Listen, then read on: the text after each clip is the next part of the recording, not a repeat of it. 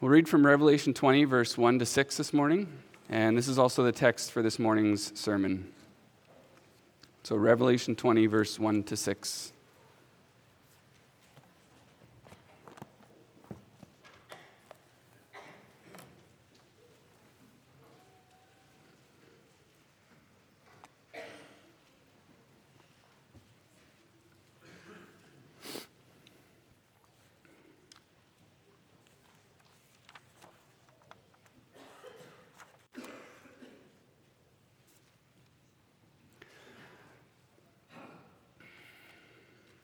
Then I saw an angel coming down from heaven, holding in his hand the key to the bottomless pit and a great chain. And he seized the dragon, that ancient serpent, who is the devil and Satan, who is the devil and Satan, and bound him for a thousand years, and threw him into the pit, and shut it and sealed it over him, so that he might not deceive the nations any longer, until the thousand years were ended. After that, he must be released for a little while. Then I saw the thrones, and seated on them were those whom the authority to judge was committed. Also, I saw the souls of those who had been beheaded for the testimony of Jesus and for the word of God, and those who had not worshipped the beast or its image, and had not received its mark on their foreheads or on their hands. They came to life and reigned with Christ for a thousand years. The rest of the dead did not come to life until a thousand years were ended. This is the first resurrection. Blessed and holy is the one who shares in the first resurrection. Over such, the second death has no power, but they will be priests of God and of Christ, and they will reign with him for a thousand years. In response, let's sing from Psalm 92, stanzas 1, 2, and 3.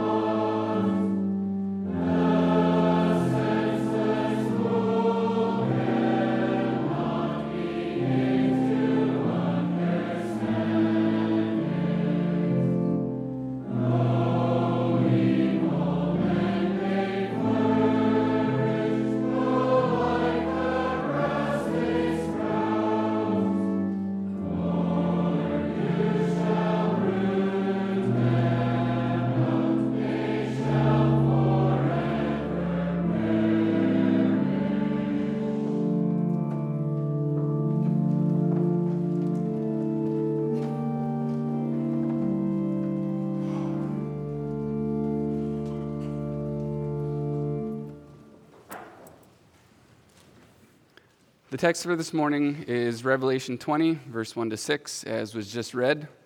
Uh, we're, we will refer to this text often in the first part of the sermon, so it might be helpful to have the text handy.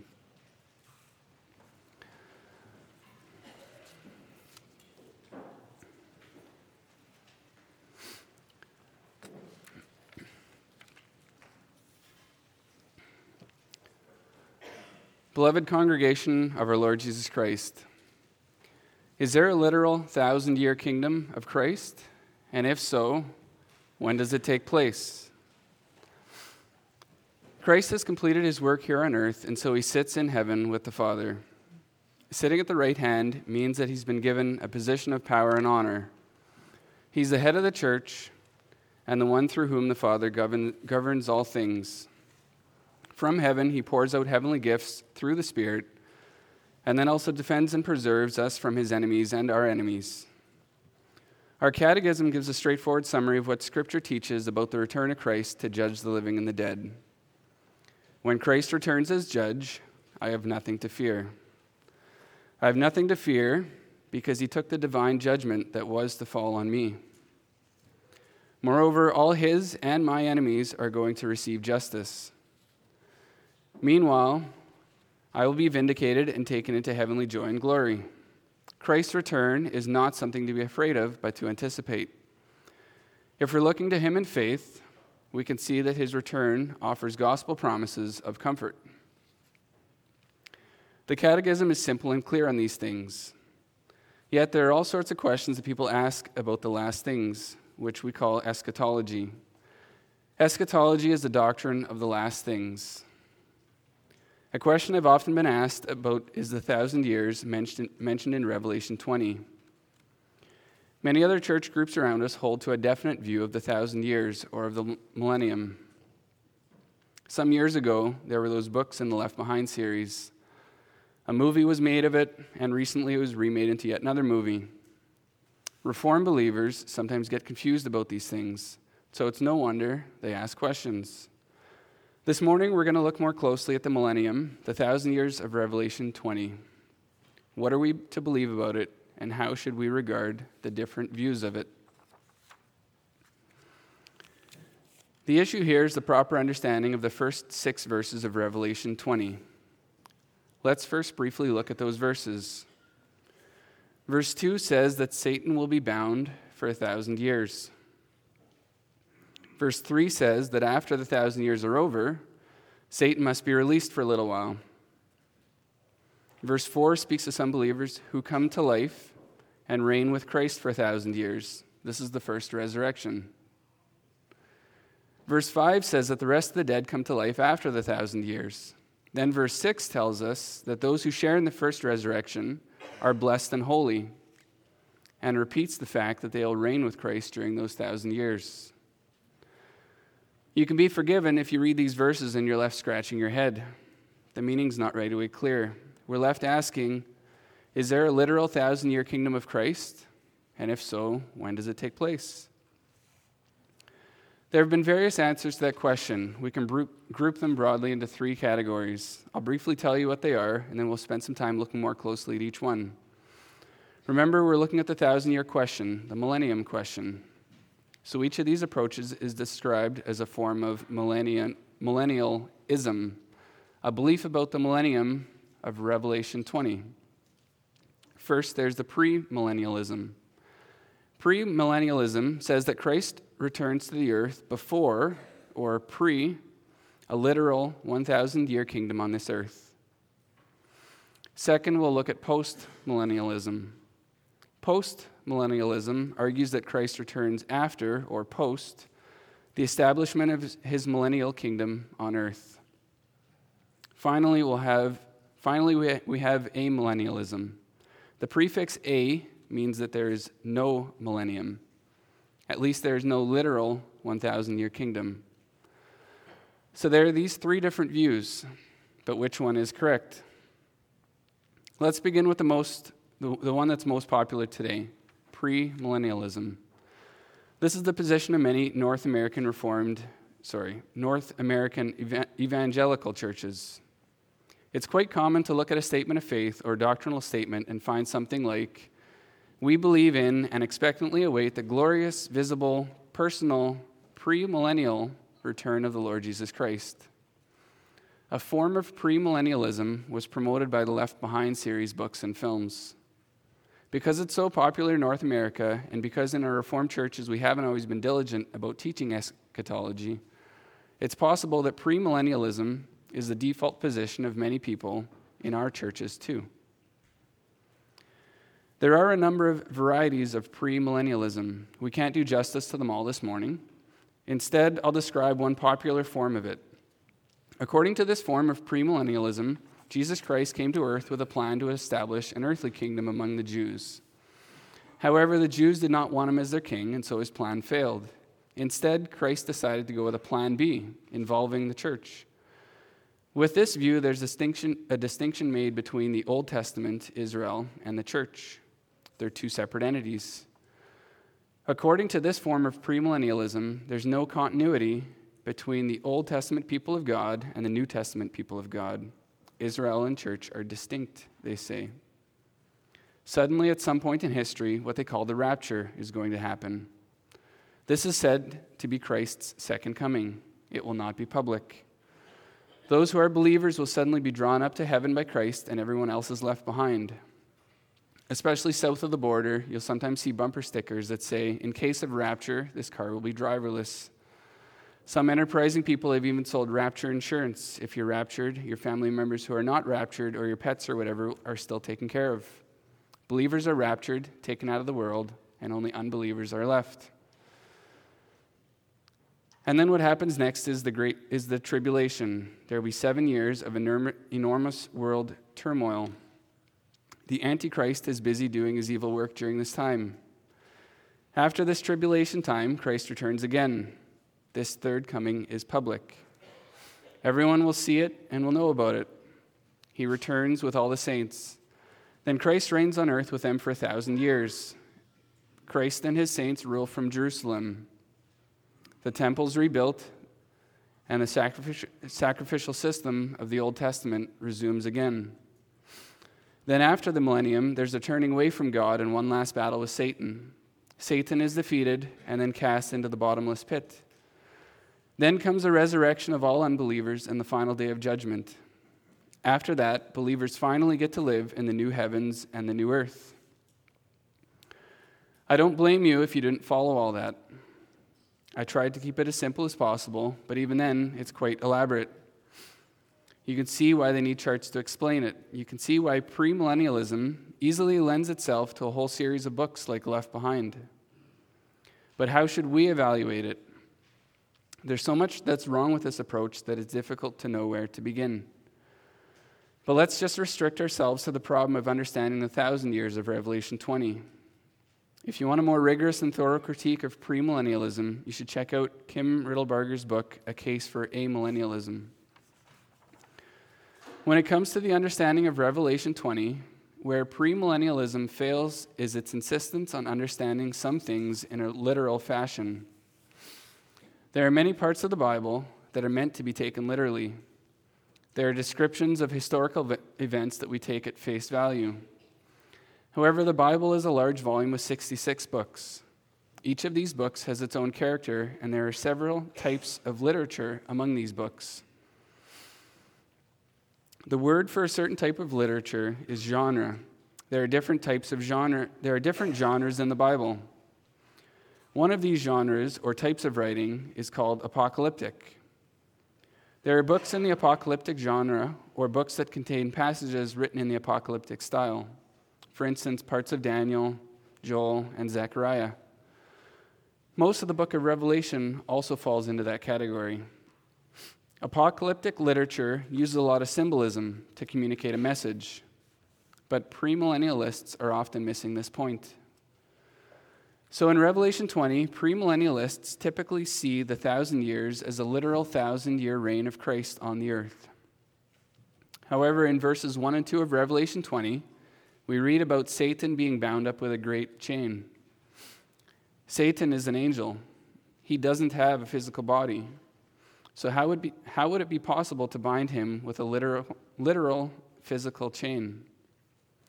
It's obvious that the language is symbolic or metaphorical. If the language is symbolic in one part of the verse, shouldn't consistency lead you to see that the language is symbolic in the other part of the verse, especially if you're dealing with apocalyptic literature? It's arbitrary to say that the great chain is metaphorical, but the thousand years are literal. It's inconsistent. So, premillennialism fails to read the Bible properly here. According to premillennialism, the reign of Christ on earth is still coming. But listen to what Christ said in Matthew 12, verse 28. But if it is by the Spirit of God that I cast out demons, then the kingdom of God has come upon you. Or what about Luke 17, verse 20 to 21? Christ was asked by the Pharisees when the kingdom would come. But he would not but he said not to listen to those who say, "Look, here it is," or "There it is." He said, "For behold, the kingdom of God is in the midst of you." And then there's Colossians 1 verse 13. Paul says that Christians living here on this earth right now have been transferred into the kingdom of Christ. Christ is ruling on this earth right now. Yes, there's still a sense in which his kingdom is coming. He taught us to pray, Your kingdom come. But that doesn't take away from the fact that he's ruling here on earth right now already. Premillennialism fails to reckon with this biblical truth. Finally, premillennialism also has trouble with what the Bible says about the resurrection of the righteous. Remember, premillennialism says that the saints are resurrected at the beginning of the thousand years. The last day of judgment doesn't come until the thousand years are over and the final apostasy. But what does Jesus say in John 6, verse 39 to 40? He says that he will rise up the elect at the last day. He repeats it several times in John 6. Martha says it in John 11 as well, and Jesus doesn't correct her. When he says about Lazarus, Your brother will rise again, Martha replies, I know that he will rise again in the resurrection on the last day. Both the righteous and the unrighteous are resurrected on the last day of judgment, not at the beginning of a thousand year reign. This is also what we confess in Article 37 of the Belgic Confession. The only resurrection of the dead takes place at the last day. There is only one resurrection. So here too, premillennialism cannot be correct. But then what about postmillennialism? Here we're closer to the truth. In fact, throughout the history, there have been numerous Reformed churches and believers who have held this position. It's quite well recognized that our Reformed confessions leave room for postmillennialism. The prefix post says it all. The return of Christ comes after the thousand years. According to postmillennialism, there's only one return of Christ, and there's only one resurrection. As for the thousand years, postmillennialism doesn't take this to be necessarily a literal thousand years. It's a set period of time in history, they say. In this period, which still lays in the future, the gospel is preached everywhere and widely accepted.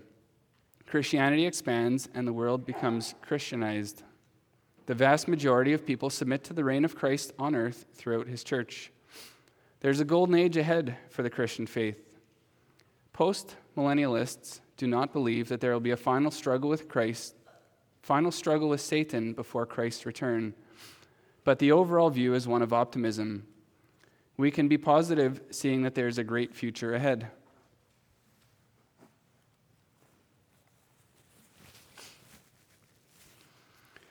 But the question is Does the Bible support this very optimistic view of future things? Does the kingdom of Christ upon this earth does the kingdom of Christ come upon this earth with glory and grandeur the way people conceive of these things? The question relates to the character of Christ's kingdom in this age. The Bible speaks about this age and the age to come. The kingdom has a different character in each of these two ages. In the age to come, all the opposition to Christ is gone, all sin is gone, everything evil is conquered in a definitive and public fashion. But in this age, the kingdom exists in the midst of suffering and persecution. Christ's kingdom advances, but in a counterintuitive way. That's what happened in Acts 14. In Acts 14, Paul and Barnabas were at one moment being worshipped as Greek gods, literally, and the next moment, the people of the same city were trying to stone them to death. Yet there were those who heard the preaching of the gospel and believed. Disciples were made. Paul and Barnabas encouraged these disciples, and in verse 22 of Acts 14, they said, We must, through many tribulations, enter the kingdom of God. In this age, the way the kingdom progresses is through hardship and suffering, through persecution. Scripture does not lead us to expect that in this age, Christianity will be widely embraced. Quite the opposite. Since Jesus says in Matthew 7, verse 14, For the gate is narrow and the way is hard that leads to life, and those who find it are few. There's far more that could be said about postmillennialism, but we want to move on to the last way of understanding Revelation 20 amillennialism. Amillennialism is the view held by most Reformed theologians today. As I mentioned earlier, the word amillennialism literally means no millennialism. I think it was Dr. Faber who proposed a different name for this view. Dr. Faber reportedly said that we should call it nunc millennialism. Uh, nunc is the Latin word for now. So, another way to say it is now millennialism. That'd be more accurate. It'd be better because what this view says is that the millennium is right now. It's not coming at some point in the future before Christ returns, like the post millennialists say.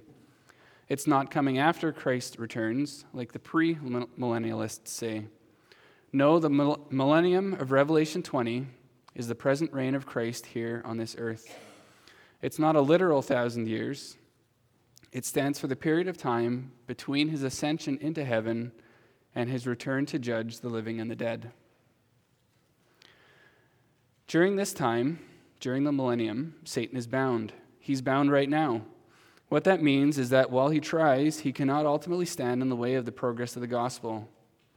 He can do a lot of evil things, but he cannot stop the gospel being, preached over the whole world to every nation, tribe, and tongue. The Great Commission given to Christ, the Great Commission given by Christ to his church, will continue to be carried out, and people will be saved. We see that happening among us, and we see that happening on our mission fields too. In that sense, we can share some of the optimism of the postmillennialists. Really, there's nothing that can ultimately stop the progress of the gospel in this world and the drawing in of the elect. It doesn't mean that the world becomes Christianized or that all opposition stops. It means that there is no one who can frustrate Christ's church gathering work, not even Satan. Revelation 20 tells us that at some point in history, Satan will be released from his bonds. There will be a period of widespread deception leading up to the return of Christ and the final judgment. This is described elsewhere in Scripture as well. Verse 4 to 6 of Revelation 20 describes the reign of saints with Christ in heaven during the millennium. Believers are in heaven with Christ, both the martyrs and those who other and those who otherwise died in Christ. They're presently already reigning with him. Their life in heaven with Christ right now is described as the first resurrection. They've been raised to heaven, to a life reigning with Christ right now. But there will be another resurrection that involves both physical bodies coming to life. Sorry, but there will be another resurrection that involves physical bodies coming to life. That happens at the last day. That resurrection of the living and the dead, and the just and the unjust, that happens at Christ's return. Brothers and sisters, the doctrine of the last things can be an area with a lot of confusion and a lot of questions. To tell you the truth, I've struggled with eschatology too. I've never found premillennialism to be persuasive at all. But as a seminary student, I did waver between postmillennialism and amillennialism. I'm quite convinced now that amillennialism is the correct view. The millennium is right now. And as for how the end times unfold, you could turn to Article 37 of the Belgic Confession and find a simple and straightforward explanation. We don't know when Christ will return. He will come back when the number of the elect is full. He will return bodily and visibly with great glory and majesty. The dead will be raised, and Christ will judge. Believers will be vindicated, and unbelievers will be condemned. Believers will be blessed with eternal life in the restored creation. Unbelievers will be cursed with an eternity in hell. That's it. That's the simple description of how things end. I want to urge you to strive to understand the scriptures correctly. After all, right understanding leads to right belief, and right belief leads to right living. There's no doubt that parts of the Bible are more complicated than others. They're easily misunderstood and then shoehorned into elaborate systems. We need to be discerning about these things. My prayer is that this morning's sermon is a starting point for you to look more closely at these things for yourself. And when it comes to the doctrine of the last things, we need to strive to grow in our understanding. Amen.